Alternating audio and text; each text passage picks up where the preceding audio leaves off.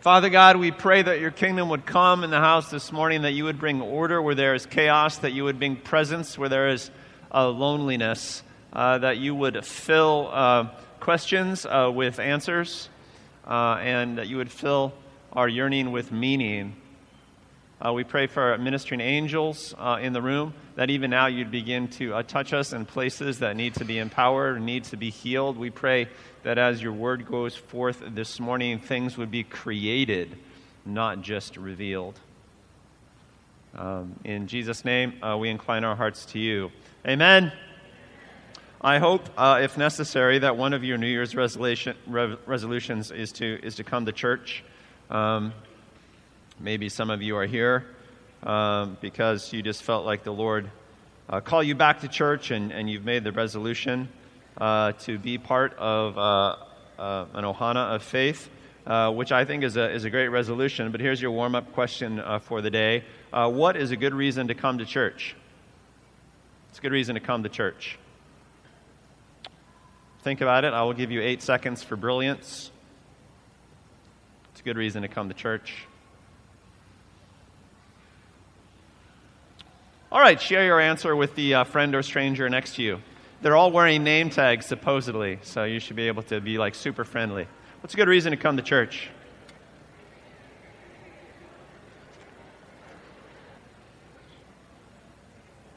What you got? What's a good reason to come to church? Let me know. Shout it out. Community. Now, that's a loaded word because it means so much, right? Just to have people in your life. What else? To worship. Worship, it's a place of worship. Of course, that could happen anywhere, right? But there's something about worshiping in community that perhaps is especially advantageous. What else? Obedience, because uh, cause the pastor said, come to church. Is that, no, that's not what you meant? No? Obedience, oh, to God? Ah, because uh, he says, do not forsake the assembly, come to church, uh, gather in a, in a regular sort of way. Um, most, most of our answers, when you think about it, um, to do with coming to church have to do uh, with doing stuff together. I mean, whatever, whatever it is that you name, what makes church, assembly, ecclesia, the Greek word, uh, special is that we get to do it uh, together. When the Bible talks about that thing which we came to call church, it describes this, this organism, this gathering of, of individuals that is filled with purpose and strengthening. I don't think you come to church uh, for any reason other than to leave church stronger than when you showed up. And if you do it right, you don't just leave stronger, but you have strengthened someone else before you go. And there's a sermon that we preach very often at Blue Water. You don't just come to get strong, but when you come, you better make someone else strong while you're here. Because that's gathering, right? That's gathering. That is the reason that we have to be uh, together to minister one to uh, another. Uh, in Corinthians, Paul, when he was talking uh, to the church in Corinth about church, he said, Hey guys, when you come together, each of you has a, a hymn, a song to sing, or a word of instruction, or a revelation, or a tongue, or an interpretation. Everybody brings game. All of this must be done so the church may be built up, he said. In other words, all the pieces have to be active if you want the whole thing to grow strong like it should. It's not just one person or one small group of people ministering. Everybody has to minister. Otherwise, it doesn't work. And that was his philosophy of church that this is a gathering of ministers. We need uh, each other. It, this keeps us anchored, it keeps us sane when we go into. Uh, out into the world uh, with people who are not necessarily trying to follow the ways of the Lord in faith. And there's that word revelation that when you come together, different ones of you will bring revelation or will bring prophecies. And revelation really helps. It's a way to hear from God directly through one another. In life, we hear from God directly, and we hear from God directly for someone else. And that's called the ministry of prophecy, listening together. Listening together.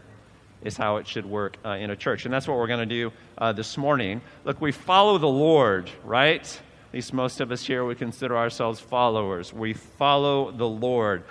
We follow the Lord. We follow Him. We don't just follow some idea about Him, right? I mean, it's great to know about God, it's great to know the stories about God, but we follow God, not just the stories uh, about Him. We interact with Him, we have some relationship with Him. So, from time to time, it's going to be really useful to converse with Him because my wife always points out to me conversation is the basis of relationship. Uh, you know, you have to talk no matter how introverted and withdrawn. Um, and the same is true of the Lord. You have to converse with the Lord, uh, which means talking to Him and also listening uh, to what He says to you. He does talk. You know, do we listen? And in what ways should we listen? Uh, to the here and now direct voice of the Lord. In, in life, you know, scripture, the stories in the Bible, those things are kind of like my foundation for understanding uh, God. But prophecy and hearing directly from the Lord or having someone else hear directly from the Lord for me and sharing it with me, that here and now, real time hearing from the Lord, that has shaped my life, right? The scripture is the foundation, but prophecy is really the only explanation for why my life looks like it does uh, specifically. Um, we have, uh, my wife and I, in the course of our marriage, uh, started ministries and, and, and planted churches uh, just because the Lord uh, said so. Uh, my wife had a dream back in the days when we were living in Chicago one cold night. She dreamt of our living room. and tree, a tree was being was sprouting from our living room floor, in, uh, in biblical symbolism, trees are about ministries or the works of the Lord. Uh, and so, in response to that dream, we started a Bible study in our living room. We just, you know, invited people randomly uh, from campus and friends that we had made, and that Bible study grew and grew and overflowed our living room and became a church. And, and this past year, we traveled back to Chicago to celebrate the 20th anniversary of that church, which is still there, has ministered to, you know, hundreds and hundreds of people over the years. And what she could have done is rolled over and gone back to sleep and ignored it. Uh, but instead, she recognized it as the here and now voice of the Lord. And the rest is, you know, sort of history. There's purpose in our life as the result of us responding to something that the Lord said in a dream. That's a good story about what a life is like when it listens to the Lord, right? He'll say stuff. You'll respond to it. You'll get stories as a result. Purpose will happen as a result. Now, that's following the Lord and not just adhering to stories that you've heard about Him. You get the difference? Uh, we came back to the island after I was done with all my schooling because of a word from the Lord. Uh, the name of this church, Blue Water, came from uh, a series of dreams and words that a bunch of people had independently during the same week. And I think that term blue water has lent itself to establishing a sort of culture. We call ourselves blue water because it's a sailing term that means to be out in the deep water, far from land, where either God sends a wind or you're in, in deep trouble.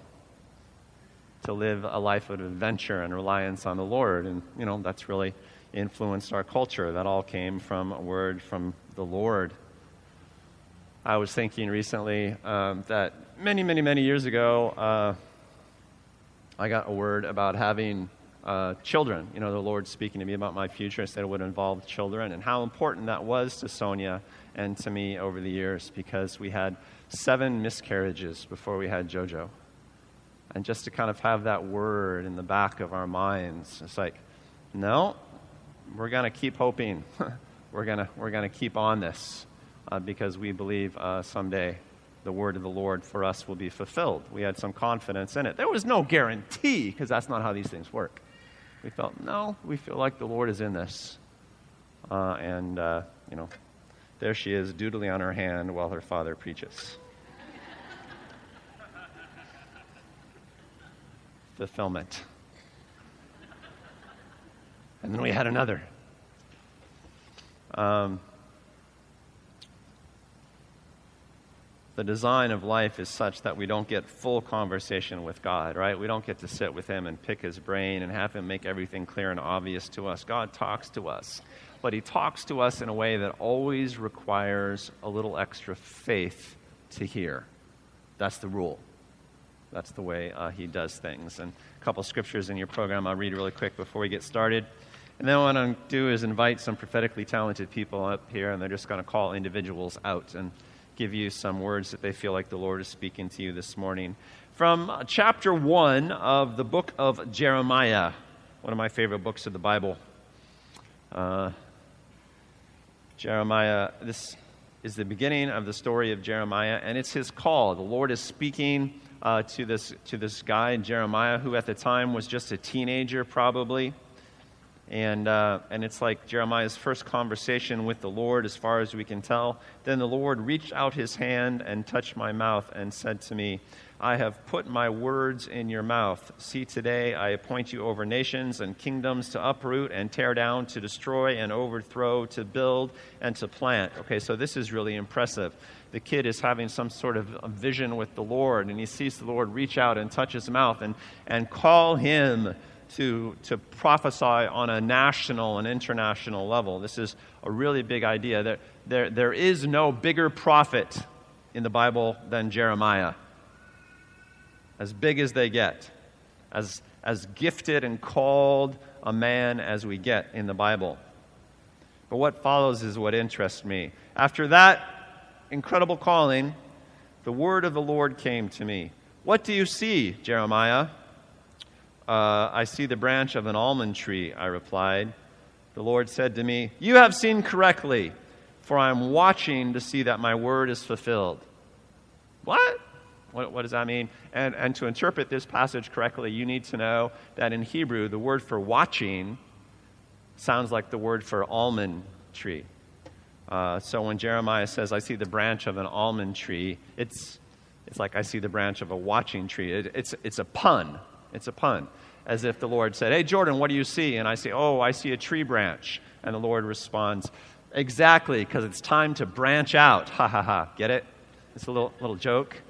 And uh, remember, the kid was just a teenager. This was like his first interaction with the Lord. The Lord was being a little humorous and punny with him, probably set him at ease. It was a fantastic first interaction for, uh, for a great prophet. But it's symbolic. And what I love about this story is that Jeremiah is like the great prophet Jeremiah, as great as any prophet has ever been. And the Lord has to take him to school and say, Look, I'm going to speak to you in mysterious ways. I'm going to use symbols and puns and riddles. And then you're going to have to figure it out. And I'm going to teach you your alphabet. Right? I'm not going to speak super plainly all the time. It's going to be it's going to be like this. There's going to be some personality to it. The word of the Lord came to me again. What do you see? I see a pot that is boiling, I answered. It is tilting away from the north. So, so Jeremiah sees a, a pot of boiling water being poured out, but he also understands somehow that it's from the north, even though he's just imagining the scene so there's a little piece of knowledge along with his vision. So, like, his words are deepening, but they're still super symbolic. And the Lord said to me, From the north, disaster will be poured out on all who live in the land. Again, there's a symbolic interpretation. Jeremiah had to learn the symbolic language of the Lord, had to learn that the Lord spoke in riddles. That was part of his early training. And I think in some way, shape, or form, it's always like that for us. The Lord will speak in a way that we then have to interpret, that we have to figure out. It's not super plain. Why? Well, because the Lord uh, wants us to have to follow up with Him. The Lord wants us to deepen the conversation with Him before we understand fully. There's always a, was that you? What did that mean? All right. Tell me what the interpretation is. Let me think about it. Let me now I get it. Now I get it. But did I get it right, Lord? Can you confirm this? Can you? And, and it's never just a word, it's always a conversation. And maybe you've heard that God is really relational, and the way that He speaks shows it. You always have to lean in a little further. You always have to pursue relationship a little further. You get it? Now, uh, in the old days, you know, the Holy Spirit just made cameo appearances, poured himself out on special people like Jeremiah, one or two or three a generation. There was never too many of them, a handful at most. Uh, but in the day of the New Testament, the day of the Holy Spirit in which we live, the Spirit has been poured out on everyone. Uh, the scripture says, In those days, in these days, I will pour out my Spirit on all flesh. And your old men will dream dreams, your young men will have vision, even on my servants, both men and women, I will pour out my spirit in those days, and they will all prophesy. Now, old, young, male, female, everybody gets to hear from the Lord for himself or herself. That's the age that we live in. Snaps for God. That's really cool. That makes for an exciting life. Uh, but still, the Lord will speak to you in a way that's a little mysterious. Here's the advantage if everybody can now hear from God, that means we can hear from God together. So if I see something, I kind of think I, I understand it. Um, I'm pretty sure it was from the Lord. And four or five of you will come up to me randomly and say, Hey, I saw this thing. I was praying about you, and the Lord showed me this thing. And I'm like, That's exactly what I saw. And that's called confirmation. Now we get to help each other. Uh, lean into the Lord together. And that does two things. One, it deepens our relationship to the Lord, and two, it deepens our relationship with one another.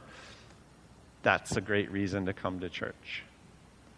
Church should be a place where we work together to listen to the real time voice of the Lord. And it makes for really interesting prophetic lives. Are you feeling it?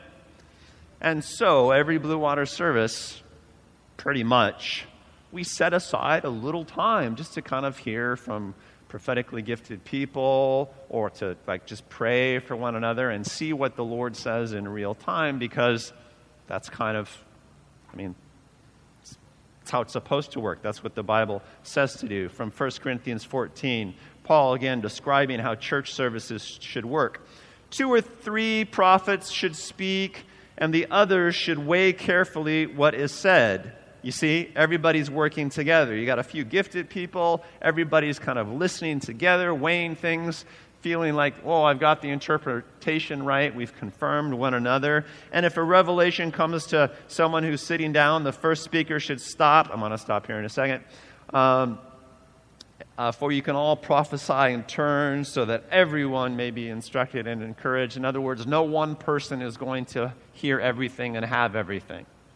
This is a community uh, effort. Uh, so the way we do it at Blue Water is that we have you know a few people that have a great track record that are truly gifted in this area and we'll have them share. Everybody is going to weigh what's being said. Toward the end we'll have other people who have really been practicing and ministering. They will come up and share as well. From time to time the team will work together. But always you know this is a, a, group effort, and if somebody calls you out and shares something with you this morning, and you're like, ah, I don't really feel like that's right, then you throw it in the wastebasket on the way out. No harm done. Nobody's perfect. Because the rule about prophecy is this it's relatively easy to get. It's relatively easy to hear something or feel something or see something, but it's harder to interpret it correctly. The branch of an almond tree, what? And maybe you need the Lord to explain it. So interpretation is hard. It's harder still to apply it to life correctly and robustly. Because the point of these words, again, is to make it happen. The Lord says, start a ministry in your living room to me and Sonia. That took months and months to do. I guarantee you that along the trail, we had occasion to question ourselves. Did we get that right?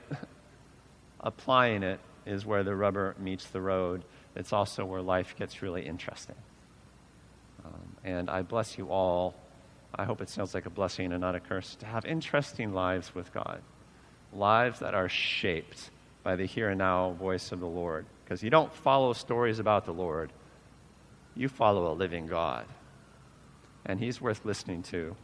And He has a purpose and call for your life. It might be 10 years in the making, 20 years in the waiting as was the case with, with uh, Jeff Coe.